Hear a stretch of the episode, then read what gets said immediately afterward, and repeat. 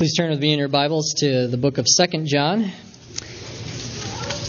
Second John is one of the it's close to the very end of your Bibles, and uh, if you're using the pew Bibles around you, the chair Bibles, uh, you can find it on page 1025.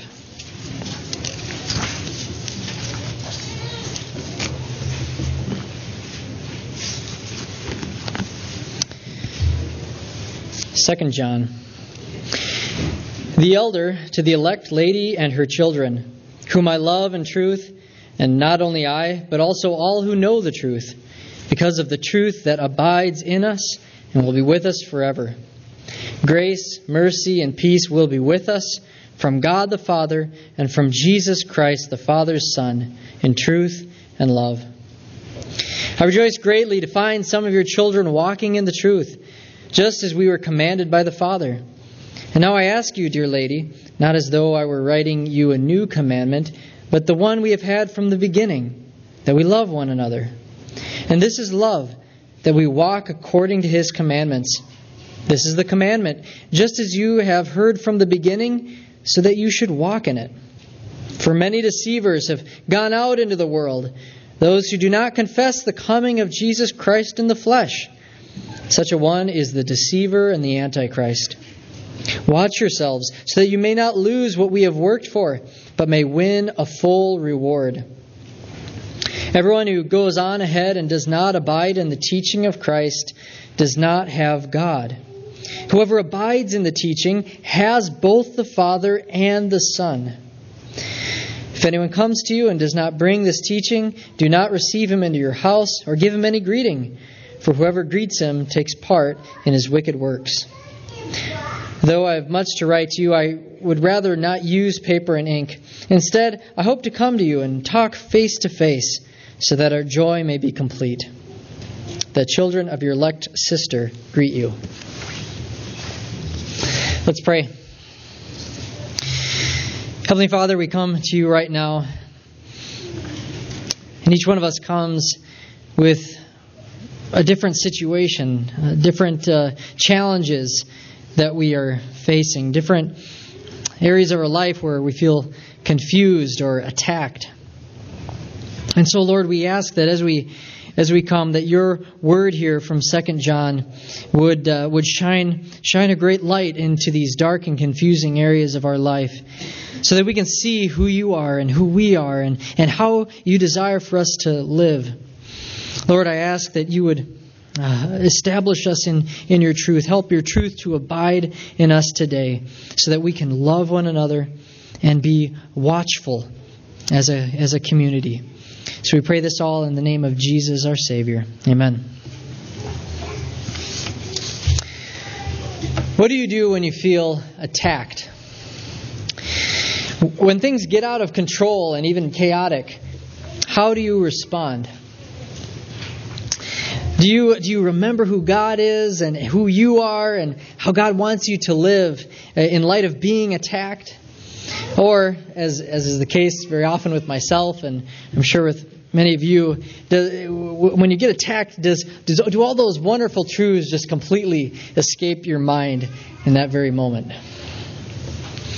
Before I accepted a pastoral call here, I worked for a residential treatment center for boys.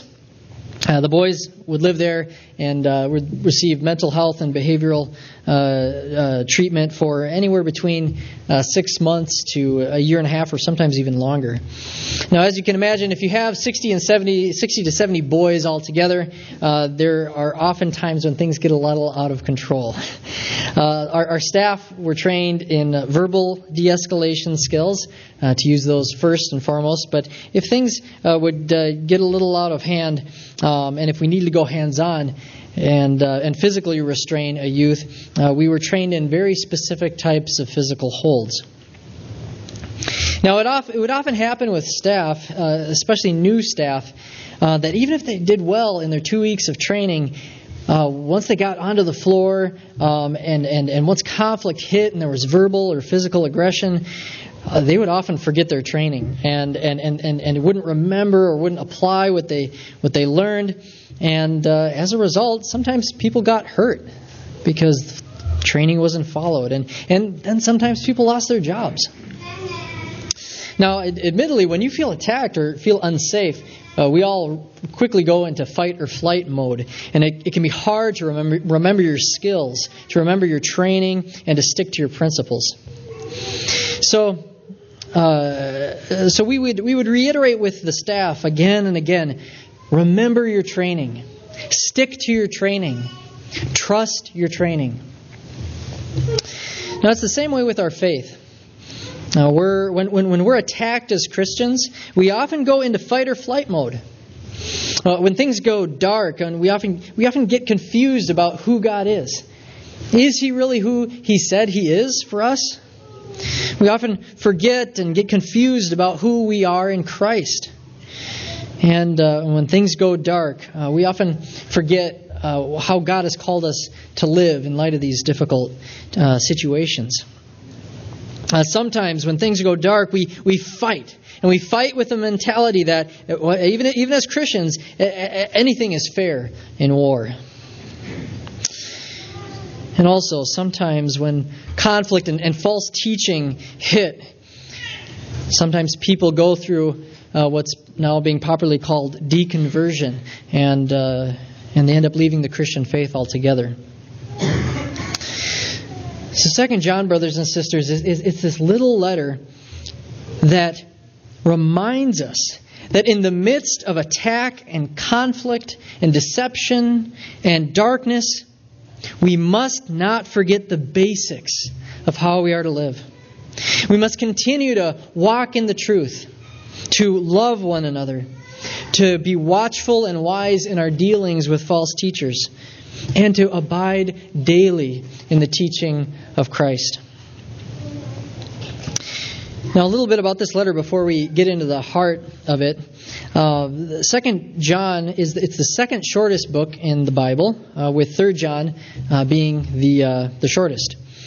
This letter it would have been small enough to, to fit on one standard uh, sheet of papyrus, which is uh, just a little bit smaller than our typical pr- standard printing page printing paper. Um, though the Apostle John isn't mentioned by name here, there's many strong reasons to believe that he's the elder that's mentioned uh, writing this letter.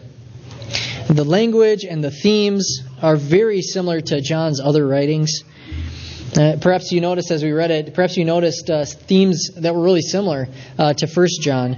Things like, like, like abiding and the union of truth and love and obedience to God's commands and, and the warning uh, of false teachers.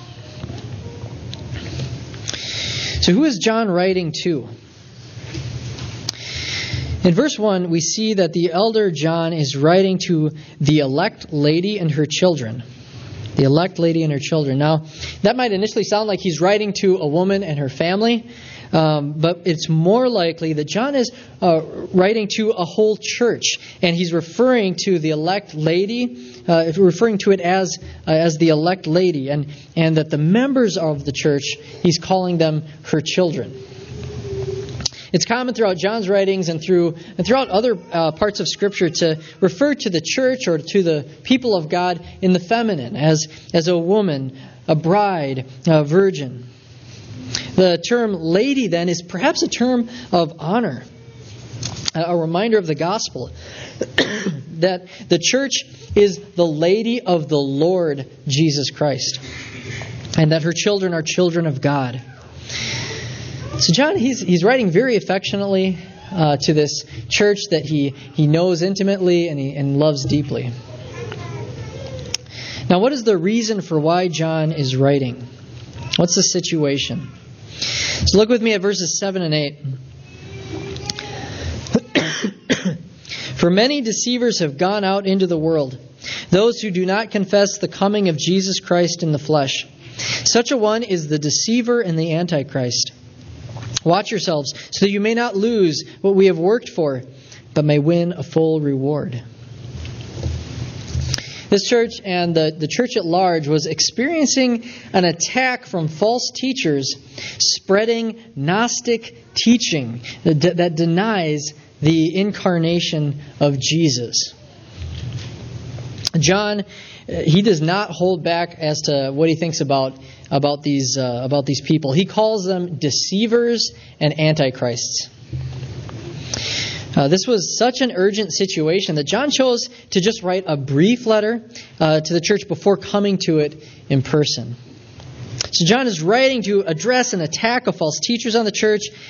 And, and, and, and as we'll see, each thing that he writes in this, this small letter, each aspect is going to help the church in the conflict that they're in. Uh, and and um, it's going to it's gonna help them know how, how, who, who is God in this situation? Who, who are we in this situation? And how, how are we to interact and respond to these false teachers? So, in this letter, John is going to give this church and then us by extension four helpful and basic instructions for these kinds of situations, and, and, and far more than just these types of situations, too. Uh, so, we're, we're going to see uh, four ways that we are called to be watchful. We're called to be watchful in truth, watchful in love, watchful in hospitality, and watchful with our very own presence. So let's start in verses 1 through 4 with John's instructions about truth. So read with me John's greeting in verses 1 through 4. The elder to the elect lady and her children, whom I love in truth, and not only I, but also all who know the truth, because of the truth that abides in us and will be with us forever. Grace, mercy, and peace will be with us from God the Father and from Jesus Christ the Father's Son in truth and love. I rejoice greatly to find some of your children walking in the truth, just as we were commanded by the Father. Five times in these four verses, John mentions truth. Now, truth is at the very crux of our conflict with false teachers and antichrist. So, so it's imperative that we take great care and discipline to, to know true doctrine and to be able to discern it from false teaching. So John starts by reminding this church that we as Christians, we are people of truth. But we're not only people of just, just truth. As John has t- done in, in, uh, in his other writings, he unites truth with love. He unites truth with love. We see this in verses 1 and 2. John expresses his genuine love for this church, and then he shares that, that he, he isn't the only one that loves this church.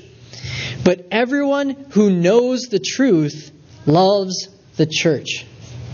Everyone who knows the truth also loves the church. Knowing the truth, not just having facts in your brain, but, but knowing it with faith. This, this is the kind of knowing that leads to love for God's people. So, how does that all work? How does faith into true doctrine relate to love for the church? So, verse 2 answers this question. Uh, verse 2 uh, starts with the word because. It's a very important word that shows that verse 2 is the foundation for verse 1. So, why do all those who know the truth love the church? It says, because of the truth that abides in us. Because of the truth that abides in us. So, truth for Christians, it's never alone in our hearts and minds. It abides. It remains. It's, as we read earlier in 1 Peter, it's, it's the living and abiding Word of God. And so, so it's, it's active, it's life giving truth, it's fruit bearing. So truth is never alone because gospel truth that is received by faith then bears the fruit, first fruits of love love for God and love for neighbor. So, love is the first fruits of truth implanted in our hearts. So, truth that is believed is united to love, and it's the very foundation and source of love. John's lo- logic here in 2 John is this that, that truth is the source of love, and both truth and love are needed to be watchful against false teachers. Now, in these first four verses, in John's greeting here, he's doing something far more than just simply greeting the church He's doing, he's doing something far more than just going through the rhythms of, like, well, no, this is how you do a formal letter, you do a greeting, and, and this is just what you do. No, he's doing far more than that. He's, he's already shepherding them in their conflict. Amidst a context of attack, John's words here help us all locate ourselves like a, like a GPS when things go dark. His words here remind us of who we are of whose we are, that we are God's children. John reminds us that we are elect, chosen from before the foundations of the world. And when you think about that, and remember that, and think about God's choosing of us, we remember that God's choosing of us is stronger than the attacks of false teachers. John also reminds this church that they are not alone, but they are loved. Loved by John, loved by God as, as children of God, and loved by the family of God, which stresses, stretches across ethnicities and geographies and even across time. So, in the midst of this, this dark attack of deception, we are promised that truth will still abide in us forever that we are being guarded and protected by the gospel of truth that, that God planted in us. So we, by God's power, we will not be deceived so much to the point of our destruction. That's, that's, that's very encouraging. That's very encouraging. And John also reminds us in verse 3 that grace, mercy, and peace will continue to flow to us from the Father and from the Son. Even in the midst of conflict and darkness, these blessings, our connection to the Father and to the Son, that, that, that tie, that, that bind is not going to be unbroken. It's not going to be broken. God will continue to provide for us. And then we see in verse 4 that, that even in challenging times of attack, there are still reasons for joy. God's children are still walking in the truth. Even though we get bombarded by, and surrounded by false teaching, I mean, here in America, it's just so prevalent everywhere. And so, even though there's a great attack, we can, with great joy, look around and see that, that, that, that, that so many people are walking in the truth. Now, this approach by John in his greeting here, what he's doing is he's, he's setting the tone of faith and peace before he addresses the false teaching. He doesn't just start off right away very anxious or very angry and just start attacking and just trying to try to control everything. But instead, he's, he's, he's starting first with God and who we are in relation to God. And so that sets the tone of faith and peace. And, and, and it puts boundaries on the limits of this chaotic attack. I mean, in, in, in, in interpersonal conflict, in persecution, in, in theological debate, we can, we can feel uh, like things are getting out of control. Uh, the temptation for quick anger and attack is very real. It's very present and, and, and, uh, and, and, and attractive in the moment. But here, John, he's, what he does is he, he, established this, he establishes this framework of faith in order to give a proper context for, for addressing this conflict. God is still sovereign and loving. Even though some people are leaving the faith, there are still believers who love one another and are walking in the truth. God is still dwelling in us, guarding us with truth, giving us His grace, mercy, and peace. In just four verses, John's turned on the lights in this, in this church's darkness. And now, now they can see not only, not only the conflict and the attack, and in those situations we get so narrow focused just on that that we start to, we can't see anything else. But, but, but John, by turning the lights on here, he's helping them see not just the problem, but also being able to see all these other truths that bring hope, perspective, faith, and security in the midst of this difficult situation. Let's just take a step back a moment here from this specific context in Second John, which is talking about false teachers. And let, us take a step back into, into our situations, our, our challenges, the things in our life that are confusing and dark, and the ways that we feel attacked. Are these truths in, in John's greeting, and are these truths about election and love, about, about God's truth abiding in us, His grace, mercy, and peace being with us, are those things still true in the difficult situations that we're facing today? Are they all still true in a pandemic? Are they all still true in family conflict? Are they still true when, when war strikes in Ukraine? Are they still true when you find out you have cancer? Are they still true in seasons of depression? John's greeting brings a framework, a context, a, a perspective that, that brings hope and perspective into, into all areas of our lives. So this isn't just about false teaching. It's about, it's about more than that, about who God is for us in all areas of life. In verses 5 and 6, John instructs us with an emphasis now on love. He started with an emphasis on truth, and now he's moving uh, in, with an emphasis on love. And in verse 7, he connects this instruction to love with the situation with the false teachers. So he's going to connect these things together. Loving one another is going to help combat false teachers.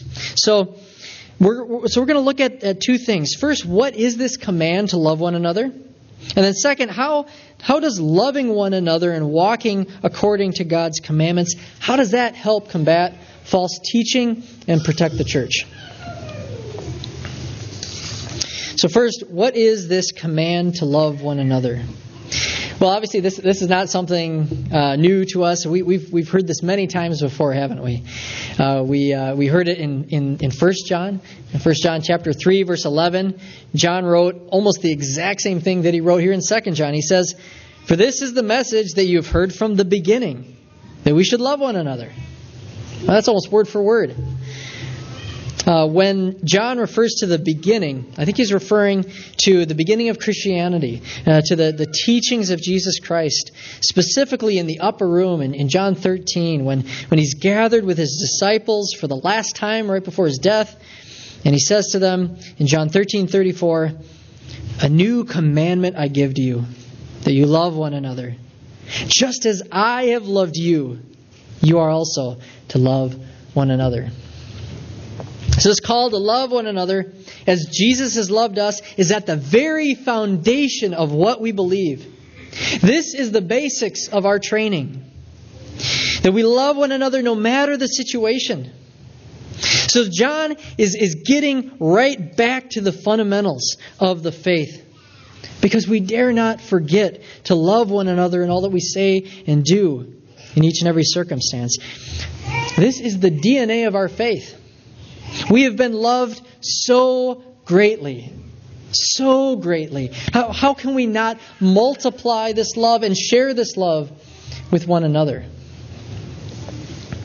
In 2 John, verse 6, John further helps explain what this command to love looks like. He says, And this is love, that we walk according to his commandments. Now, here, John begins to kind of engage in what seems like uh, like circular reasoning. That uh, uh, to, to, to love God is to obey His commandments, and obey His commandments is to love God. So what John is doing here is he's, he's, he's speaking kind of circularly here in order to unite love and obedience to God's commands together. He does not want those to be ever separated. Jesus himself taught that all of the law and prophets could be boiled down to the command to love God and love your neighbor. So, so God's moral law has not changed from the Old Testament to the New Testament. It's always been about love for God and love for neighbor. The Ten Commandments are further explanations of what love for God and neighbor look like. And, and all the other commands of the Bible can fit into one or a few of the Ten Commandments and, and, and, and, and uh, by inference then be connected back to love for God and love for neighbor. Here's a quote from John Stott. He says, Law and love are not incompatible on the contrary, each involves the other. Each involves the other. Law and love are united together, they're compatible. Love is in the DNA of God's law. God is law, love. God is love. And so when God gave us his law for how we are to live like him, his laws then are inherently infused with love. That's, that's the goal of them. So that begins to give us a sense for, for what, what is this command to love one another. So, how does loving one another and walking according to God's commandments, how, how does all that help us combat false teachers and protect the church? John is calling these Christians to love one another and obey Christ's teachings because false teachers are attacking, and, and Christians will be much more unified in their fight against false teachers if they are loving one another and following Christ's commands. If, if the church abandons loving one another, when it faces attack and controversy, it will be uh, much more vulnerable to have its members become isolated and when Christians are alone, they are, are, are easy targets for Satan and for false teachers. We are stronger together. And we're stronger together when we're loving one another. Another thing to consider is this love for one another exalts the doctrine of the incarnation of Christ. In the context of John's day, many false teachers they were going out like missionaries to deny the incarnation of Christ, that, Jesus put on human flesh. So now, now let's just think about this for a moment. What impact would it have on Christian love if we denied the coming of Jesus in the in the flesh? What impact would that have on Christian love? I believe it would gut it out. To deny the incarnation is to deny the love of God, to deny the intimate, personal, immanent, and salvific love of God. If our love comes from the great demonstration of the love of God in the gospel, then the incarnation is central to the truth that our love our love initiates. Our love goes to the greatest lengths. Our, our love gets up close and personal and messy with sin and suffering. Our love knows others experientially. And it, it, it, it, knows each other with genuine empathy. That's how Jesus showed his love for us when he put uh, on, on, on our flesh. He became one of us. He knows our weakness. He knows our suffering, He knows our temptation. Take away the incarnation, and God is merely keeping a healthy distance between us and Himself. And, and, and how, how can genuine love flow and grow out of a false gospel like that? We must love one another, for, for when we love one another as Christ has loved us, we are exalting the truth that God loved us so much that he sent his one and only Son, Jesus, in the flesh to become one of us. The incarnation is fuel for our love for one another. And our love for one another illustrates and adorns the doctrine of the incarnation of Christ. So, as we love one another, the world and others see what this love is like. It supports and adorns the doctrine of the incarnation of Christ. So, if the incarnation of Christ is attacked, our loving one another is evidence that the incarnation is real and true. So let us be watchful in our love for one another, brothers and sisters. Next, in verses 10 and 11, John gives specific instructions on hospitality and how, we are to deal with false teachers coming as missionaries. So, uh, uh, read with me verses 10 and 11. If anyone comes to you and does not bring this teaching, do not receive him into your house or give him any greeting, for whoever greets him takes part in his wicked works. That's some pretty strong language. As Christians, we are called to be hospitable, right? And We're called to welcome one another and to welcome strangers according to our various giftings and capacities.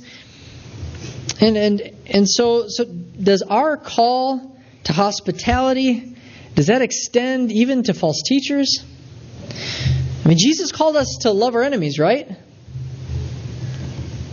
So you can begin to start to see why there could be some confusion about what to do about false teachers if we're called to love our enemies and called to be hospitable. John here instructs us to be watchful in our hospitality, that there are boundaries to our love and our hospitality. There's appropriate boundaries. So, what is John saying here, and what isn't he saying? First, what is John saying, what, what, what is he prohibiting here? Uh, Douglas Sean O'Donnell puts it well in his commentary here. He says this What he is saying is that home-owning Christians should not house traveling heretics, and that the local church should not provide a base for their anti gospel evangelism. To let someone who denies the incarnation and crucifixion of Christ use the church building, preach a sermon, or take from, the, from missions funding is to have koinonia or fellowship with that person. John is speaking about missionary false teachers who are traveling to a city for the purpose of spreading their false gospel. Our homes and our churches are not to be used to advance the mission of Satan. I think that should be pretty clear. We are not to greet false teachers in the same way that we greet brothers in Christ, with, the, with the same words of grace and peace, and with the same love, and, and, and as, if, as if we're communicating to them that, that, that we're one with them, that we're united with them. Now, it's, it is very important that we continue to be respectful and honoring with all of our interactions with everybody. And, the, and the, there's, there's, and there's other ways to love false teachers and our enemies, but we do not use our resources to advance the mission of cults. I hope that's pretty clear. So, now uh, a few things that John is not forbidding here. What's he not saying? John is not forbidding, uh, say, housing a, a, Muslim foreign exchange student. He's not forbidding uh, sitting down in your house with, with a Jehovah's Witness or a Mormon to refute their claims and evangelize them. John isn't forbidding having an unbelieving family member over for, for Thanksgiving and, and showing them warm affection in your greeting. And John is most certainly not forbidding us from eating in the houses of, uh, of the homes of sinners, because uh, Jesus himself did that.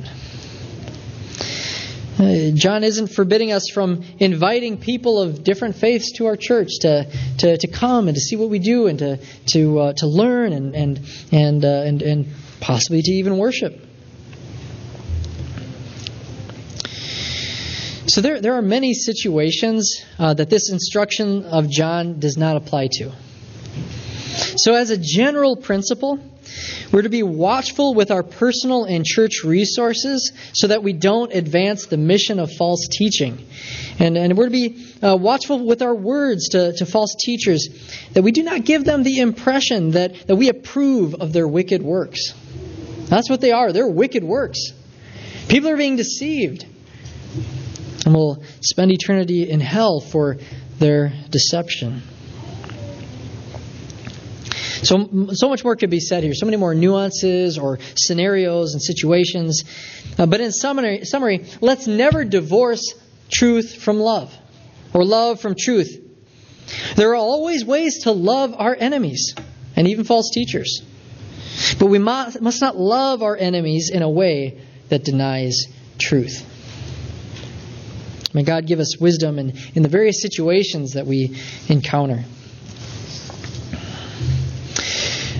John then ends his brief letter in verse 12 by telling them that he has much to say and that he plans to come to them so that he can engage with them face to face. And here, John, he's not, he's not explicitly teaching anything, but, but rather, I believe that he's, he's demonstrating to us something really important. He's demonstrating watchfulness with his very presence. With his very presence. He knows that he can help guard and protect and care for this church most effectively if he goes to them. Loving and teaching in person, and dialoguing back and forth, that, that's really going to help this church to, to combat false teachers. So this example of John, it's a reminder to us of the value of being in each other's presence. Loving one another from a distance, it's, it's still very possible. But it can be hard and it can have many challenges. So we're to continue to, to, to lean into and to prioritize being face to face with one another, to worship in person with one another as we're able, to open up our homes to one another, to, to possibly be involved in a, in a small group, to perhaps go and, and visit a missionary uh, to, to, in, in person, to, to go to their country, and instead of just waiting for them to come uh, back to us. And perhaps maybe it looks like uh, going and, and sitting down with a friend who's, who's, uh, who's, who's foundations of the Christian faith for them is really getting shaken and, and they're, they're perhaps going through deconversion. So these are all some ways that we can love one another and be watchful over one another with our very presence.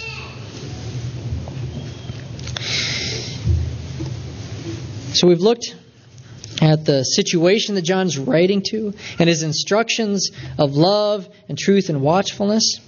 So now what's what's John's ultimate goal that he's aiming for? John has reminded us of the basics of our faith, and now in verses 8 and 9 he will remind us of the goal of our faith. From the basics of the faith to the goal of our faith. Read with me verses 8 and 9. Watch yourselves, so that you may not lose what we have worked for, but may win a full reward. Everyone who goes on ahead and does not abide in the teaching of Christ does not have God.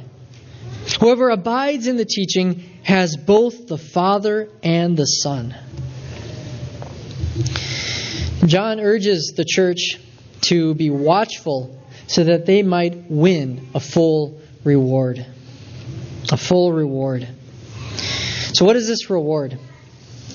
Well, it's hard to know exactly what John is referring to here, but, uh, but there are rewards in this life, and there are rewards in the life to come.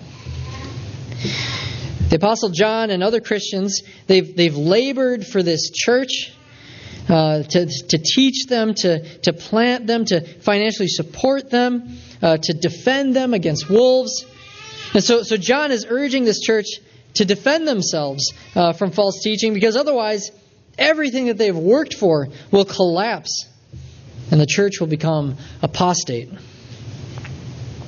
So there's a sense of reward, of, of seeing a church bear fruit in this life. The fruit of, of seeing people be saved. And, and, and the fruit of, of seeing churches be planted. And, and, and, and the fruit of, of the gospel going forth. But there's also a sense of, of reward in the life to come. Jesus taught us to store up our treasures in heaven, to look to our heavenly reward. And the Bible teaches us that, that we'll be rewarded for what we have done here on earth. Now, our salvation is not earned, but rather it's a gift from God. So, John is not saying here that we can lose our salvation. That's not where he's going.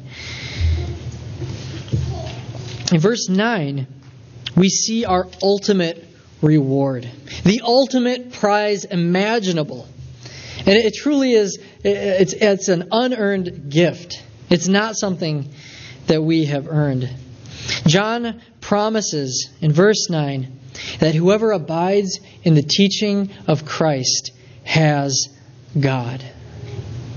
Has God. God Himself is our greatest prize.